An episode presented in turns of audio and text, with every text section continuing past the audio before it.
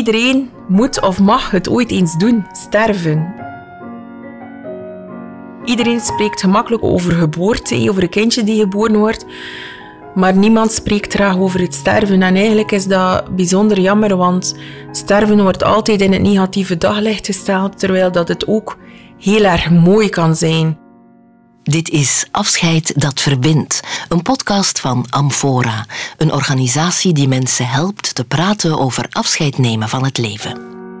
In deze eerste aflevering pleit verpleegkundige Lien Amele er nadrukkelijk voor om einde levensverhalen een vaste plaats te geven in de palliatieve zorg.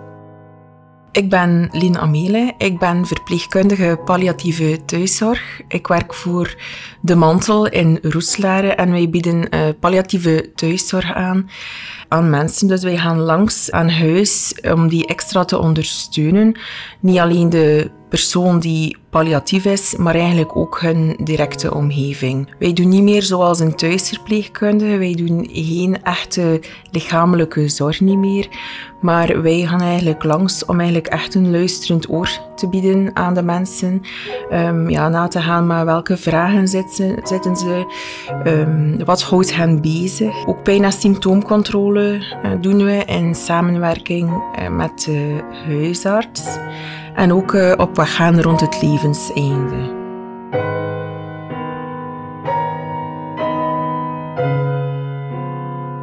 Binnen de mantel gaan wij aan de slag met de einde levensgesprekken. Onze equipearts had op een congres gehoord over uh, dignity. Dat is eigenlijk waardigheidstherapie. En aan de hand eigenlijk, uh, van een interview wordt er op weg gegaan rond het levenseinde. We waren eigenlijk op zoek naar een uitwerkingsvorm, van hoe geven we dat nu eigenlijk concreet vorm. En hierdoor kwamen eigenlijk plots in kruisende paden naar elkaar van Amphora. Amphora bood uh, trainingen aan. We zijn daar meteen op de kar gesprongen en ik was eigenlijk de eerste van het team die dan eigenlijk de training mocht volgen. Eigenlijk de allereerste training van afscheid dat verbindt. En omdat wij dat echt wel een meerwaarde vonden, is het idee eigenlijk ontstaan van, ja, waarom doen we eigenlijk geen in-house opleiding? Waarom uh, bieden we het eigenlijk niet aan voor het Hans Ons netwerk? Wij uh, verzorgen eigenlijk Hans midden West-Vlaanderen. Waarom verspreiden we het ook niet naar onze woonzorgcentra's? En zo is het eigenlijk gekomen dat er een in-house opleiding gekomen is. Dus wij hebben dat breed verspreid uh, binnen ons netwerk. Op die in-house opleiding waren ook ook mensen aanwezig uh, van de palliatieve eenheid. En waren ook mensen eigenlijk uh, van binnen woonzorgcentra. Dus dat is eigenlijk vrij positief, ja, heel goed meegevallen. Op termijn hopen we toch van zo'n zes gesprekken per jaar te doen of zelfs meer. Wij hebben soms wat de pech dat we te laat worden ingeschakeld. Het aanbrengen van een einde levensgesprek, dat vraagt ook tijd. En soms is dat jammer genoeg wel zo dat wij deze tijd helaas niet krijgen. Dus moet je eigenlijk eerst aftoetsen van eerst de mensen leren kennen. Je moet eerst het vertrouwen winnen bij de mensen. Want alleen al het woordje palliatief. Je komt langs omdat iemand palliatief is. Voor de mensen is dat al een grote stap. Dan moet je gaan luisteren van, ja, wat verwachten de mensen eigenlijk nog nu? in de tijd die hen rest. En soms krijg je wel vragen van, goh, ik, ik, ik wil iets achterlaten, ik ben op zoek naar iets. Dan bieden wij dat aan. Van kijk, binnen de mantel bieden wij ook einde levensgesprekken aan en dan leggen wij dat uit wat dat, dat is, wat dat, dat inhoudt, wie dat er dat ook afneemt. Binnen de mantel hebben wij ook de keuze gemaakt dat het altijd iemand is die niet binnen de begeleiding zit, die het gesprek afneemt, omdat als ik ergens vaste begeleider ben, dan hebben mensen vaak al veel zaken verteld. En als je dan gaat voor het einde levensgesprek, dan denken mensen soms, oh ja, maar ik heb dat al verteld, alleen ik ga dat niet meer vertellen. Terwijl dat ze juist het wel moeten vertellen. Uh, daarom kiezen wij ervoor dat eigenlijk, als het kan, als het mogelijk is, dat iemand het interview gaat afnemen die de persoon niet kent.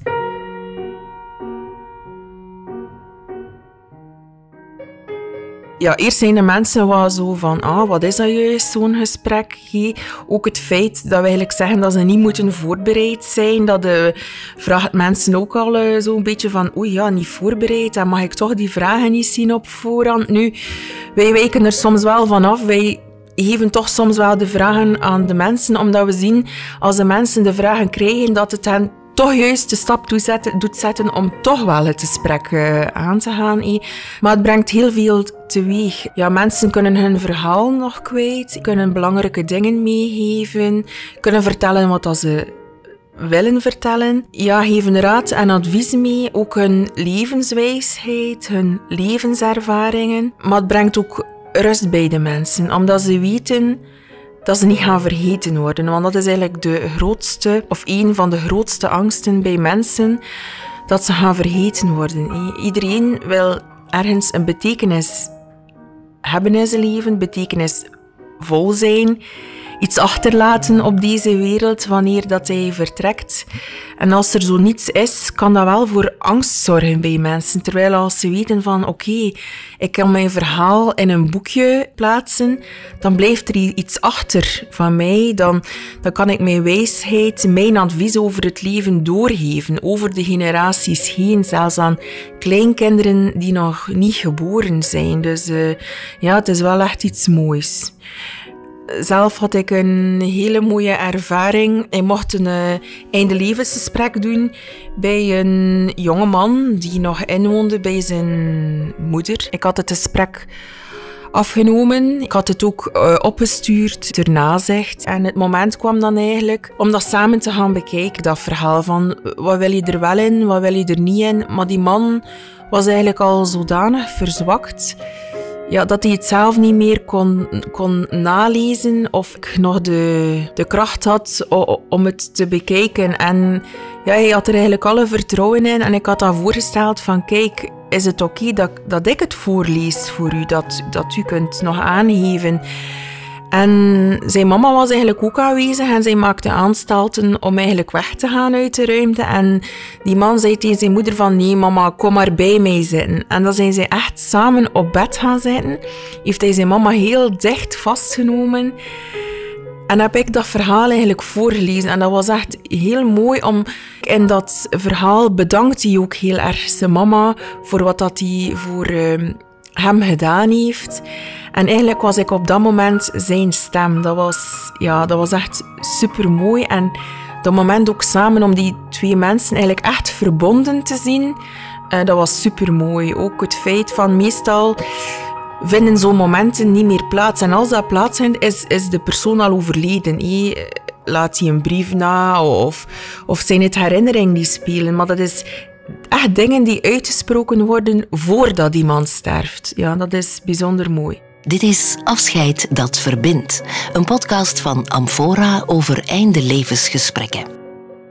Een van de vragen is, eh, hoe kijk je naar de dood? En eigenlijk merk ik dat mensen daar eigenlijk wel vlot over kunnen spreken. Want mensen die toestemmen uh, met een einde levensgesprek zijn ook eigenlijk wel klaar, hebben daar wel uh, zicht op, hebben ergens een, een rust gevonden, hebben een, een lot eigenlijk echt aanvaard. Uh, we merken ook mensen die een einde levensverhaal wensen, maar die daar eigenlijk nog niet klaar voor zijn, dat we eigenlijk ook nooit tot het einde levensverhaal komen. De afspraak wordt afgezegd of op het moment zelf, het lukt niet en daaraan merken we van de mensen hebben nog geen vrede genomen met het feit dat ze gaan sterven, dat, eh, dat ze nog een beperkte tijd hier hebben. Dus eigenlijk echt mensen die, die dat in levensgesprek aangaan, zijn echt wel, hebben rust gevonden en berusten in het feit dat ze gaan sterven. En dat is eigenlijk heel waardevol om zo'n gesprek met die mensen van, ja, hoe, kijk je naar de dood?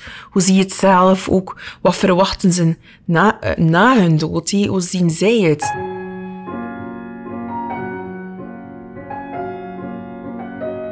We mogen ook wel niet vergeten dat dat uurtje ook wel heel veel teweeg brengt. Dus uh, daarvoor hebben we ook aandacht als we dat uh, verhaal afgenomen hebben, dat we nog wat tijd nemen achterna om te horen van wat heeft dat verhaal nu gedaan met u of dat er toch tenminste iemand van de familie bij is nadien. Want het is wel heftig, een uur spreken over je leven. Van ja, wat heeft je ziekte jou geleerd? Uh, wat neem je nog mee naar de toekomst? Wat verwacht je nog van de toekomst?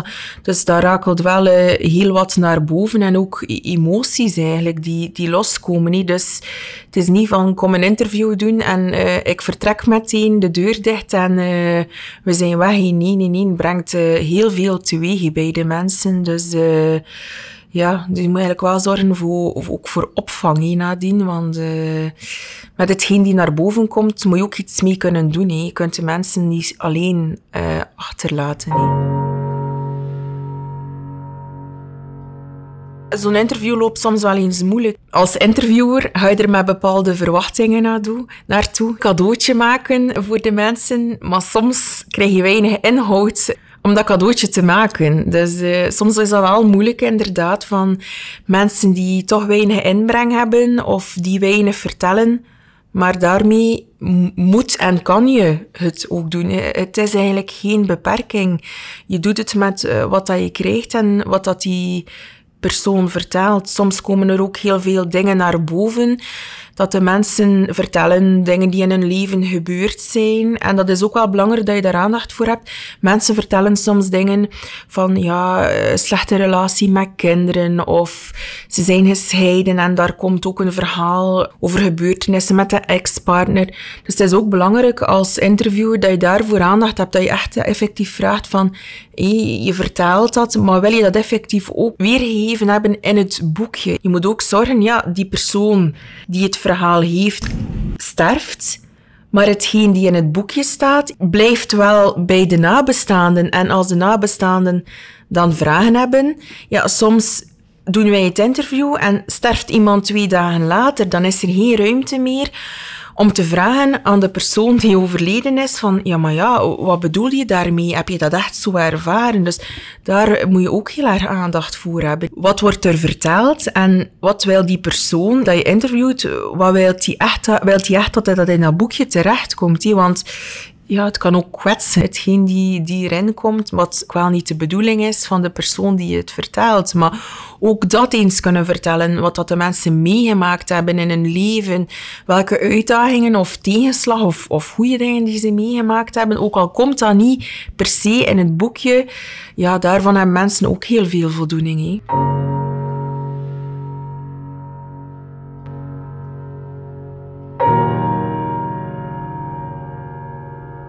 Het is meestal dat de mensen de betekenis niet meer zien, omdat ze zo ziek zijn. Wij allemaal, we zijn met iets bezig, we voelen ons betekenisvol. Maar als je ziek wordt, valt alles weg. Je kunt niet meer gaan werken, je valt uit de maatschappij. Familie haakt soms af, vrienden haken af, want ja, veel mensen weten niet wat ze moeten vertellen tegen iemand die ziek is. Dus je leven wordt zo verengd dat je op den duur maar het ziek zijn niet meer ziet. En door dat verhaal kunnen mensen terug ook zien van wat heb ik betekend? Waar heb ik wel zinvolheid gebracht? Wat kan ik met mijn levenswijsheid, wat kan ik doorgeven als advies naar andere mensen toe? Zelf onthoog ik daar ook veel uit. Ieder gesprek is voor mijzelf een cadeautje. Dus het vraagt wel iets om een gesprek te doen als, als interviewer, maar je krijgt er zoveel voor terug. Van ieder gesprek heb ik al iets meegenomen. En het frappantste in een leven is, mensen willen altijd werken. werken, werken, geld verdienen. Maar ik heb nu nog nooit niemand geweten op het laatst van zijn leven die zegt van, ik heb nu geen spijt dat ik zoveel in mijn leven gewerkt heb. Iedereen heeft eigenlijk spijt dat hij zoveel gewerkt heeft in zijn leven en minder genoten heeft van het leven. Dus dan neem ik ook mee in mijn dagdagelijks leven als interviewer. Dat ik vraag aan de mensen, geniet je nu. Wacht niet tot, totdat je op pensioen bent.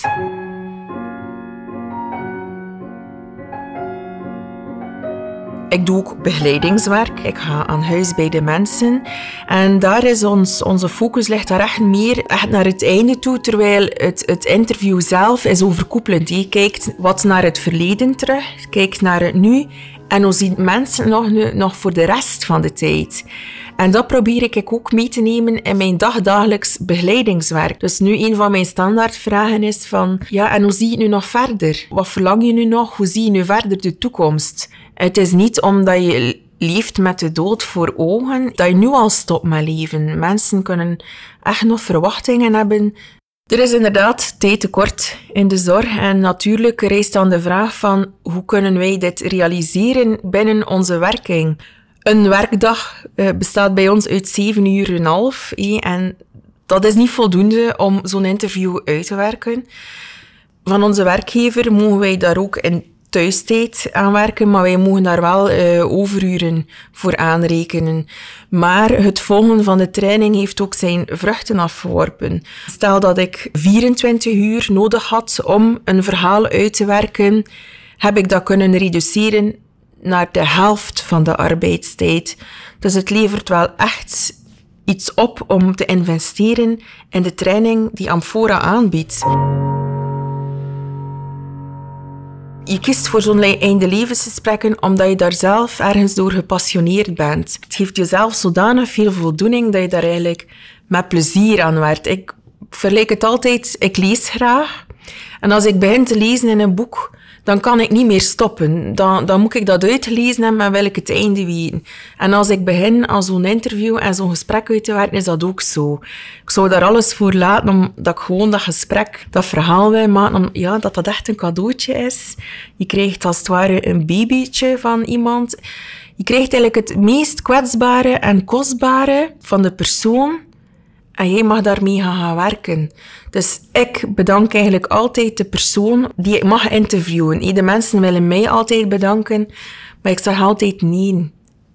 Ik wil u bedanken voor hetgeen dat, jij, dat, die mensen mij geven. Daarom ja, zou het ook zo goed zijn dat het eigenlijk geïntegreerd wordt binnen de woonzorgcentrums. Omdat mensen daar een langere tijd verblijven. En hoe dat je draait of keert, het woonzorgcentrum is voor iedereen die daar terechtkomt ook een eindpunt. Dus eigenlijk zou dat zo mooi zijn als iedereen, ieder woonzorgcentra dat gewoon ook aanbiedt in hun zorgaanbod. Dat mensen weten van, ah, ik kan hier iets achterlaten voor, voor mijn familie. Ik kan hier mijn levensverhaal vertellen, mijn levenswijsheid kwijt. Dat mensen daar binnen het woonzorgcentrum ook opgeleid voor worden. En ik ben er zo van overtuigd, veel mensen hebben het ook gehad binnen de zorg. Zijn het moe, vinden geen voldoening meer in hun job. En dat is net iets die voldoening kan en zal geven binnen je job.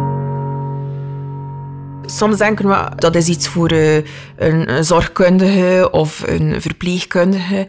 Maar eigenlijk kan iedereen die wat gevoel heeft voor het schrijven en het interview, kan dat perfect mee aan de slag. Beperk het niet tot echt uh, medisch geschoolde hulpverleners, maar kijk ook van uh, iemand die vrijwilliger is, die de cafetaria doet, schrijft misschien wel heel graag. Dus laat die persoon die training volgen en zet die persoon in voor einde levensverhalen te doen. Hé. Zoals dat je vrijwillig hebt voor wandelingen te doen, uh, de cafetaria te doen, voor al het andere. Kan je ook een vrijwilliger hebben die binnen het woonzorgcentrum einde levensgesprekken doet. Dus uh, ja, dat zal al gewoon een meerwaarde geven aan het woonzorgcentrum alleen al.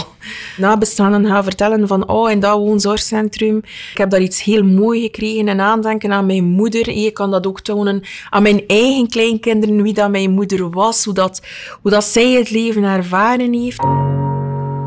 Ik vind gewoon dat er nog veel te weinig aandacht is voor palliatieve zorg. Ik heb het gevoel, palliatieve zorg komt op het einde van het leven, maar dat dat ook bij de ministers op het einde van hun agenda staat, palliatieve zorg. Het is bewezen dat goede palliatieve zorg echt een kostenbesparend is voor de maatschappij, maar dat de mensen ook een veel betere zorg hebben aan het einde van hun leven.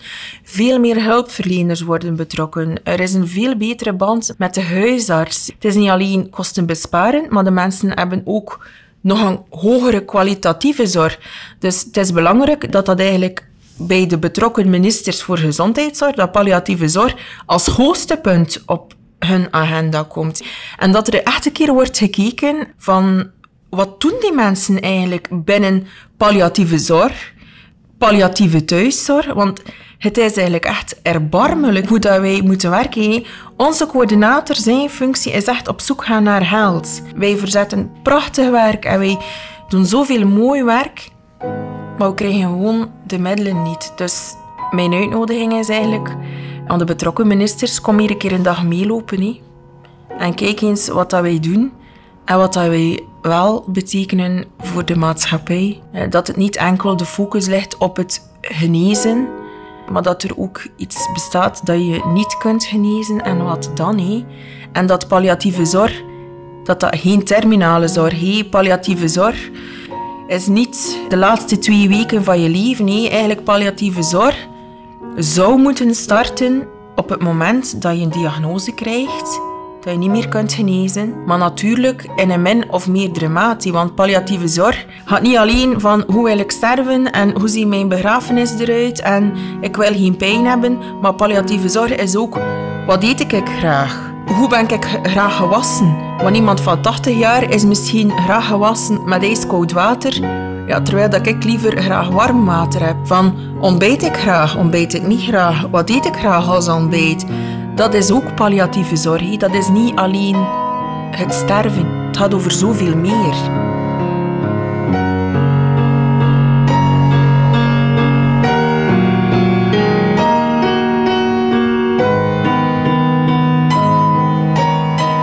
Ik vind het zelf als zorgverlener niet moeilijk om over de dood te spreken. Natuurlijk, ik heb deze, deze job zelf gekozen, dus ik, ik weet dat dat over de dood gaat. Dus ik vind dat zeker niet moeilijk. Maar eigenlijk zou dat voor niemand moeilijk mogen zijn. Hè? Want iedereen moet of mag het ooit eens doen, sterven. Dus iedereen spreekt gemakkelijk over geboorte, over een kindje die geboren wordt. Maar niemand spreekt graag over het sterven. En eigenlijk is dat bijzonder jammer, want sterven wordt altijd in het negatieve daglicht gesteld, terwijl dat het ook heel erg mooi kan zijn. En dat men, mensen kijken dat soms ook aan sterven mooi zijn, maar echt waar, je kunt nog zoveel mooie dingen doen en betekenen aan het einde van iemands leven. Ook de persoon zelf die aan het sterven is, kan nog zoveel meegeven aan zijn omgeving. Ja, maar mensen spreken er niet graag over. Hé. Ja, als ik zeg wat ik doe van job, is dat altijd zo van mensen van oh, maar je hebt nog een beetje een triestige job en zo zwaar dat dat moet zijn, terwijl dat ik dat zelf zo niet bekijk. Van nee, ik bekijk het helemaal anders. Mijn job is waardevol, betekenisvol. Natuurlijk, die mensen zitten met een ziekte en inderdaad, zij zitten in die situatie, maar gezonde mensen spreken niet graag over de dood. Dus als je ziek bent, is het soms nog veel moeilijker om erover te spreken. Dus eigenlijk uh, zou dat iets dagdagelijks moeten zijn. Dus ook mijn zoontje, ja, die is dat, die is gewoon. Dat ik zorg voor mensen die gaan sterven. Nu, de andere kant van dat denken is wel dat hij nu altijd denkt van dat iedereen altijd direct doodgaat. dat er zo niks tussenin bestaat. Uh, maar ja, doodgaan is iets normaal. Dit was de eerste aflevering van Afscheid dat verbindt, een podcast van Amphora. Interview Hilde Ingels. Opname en montage Leo August de Bok.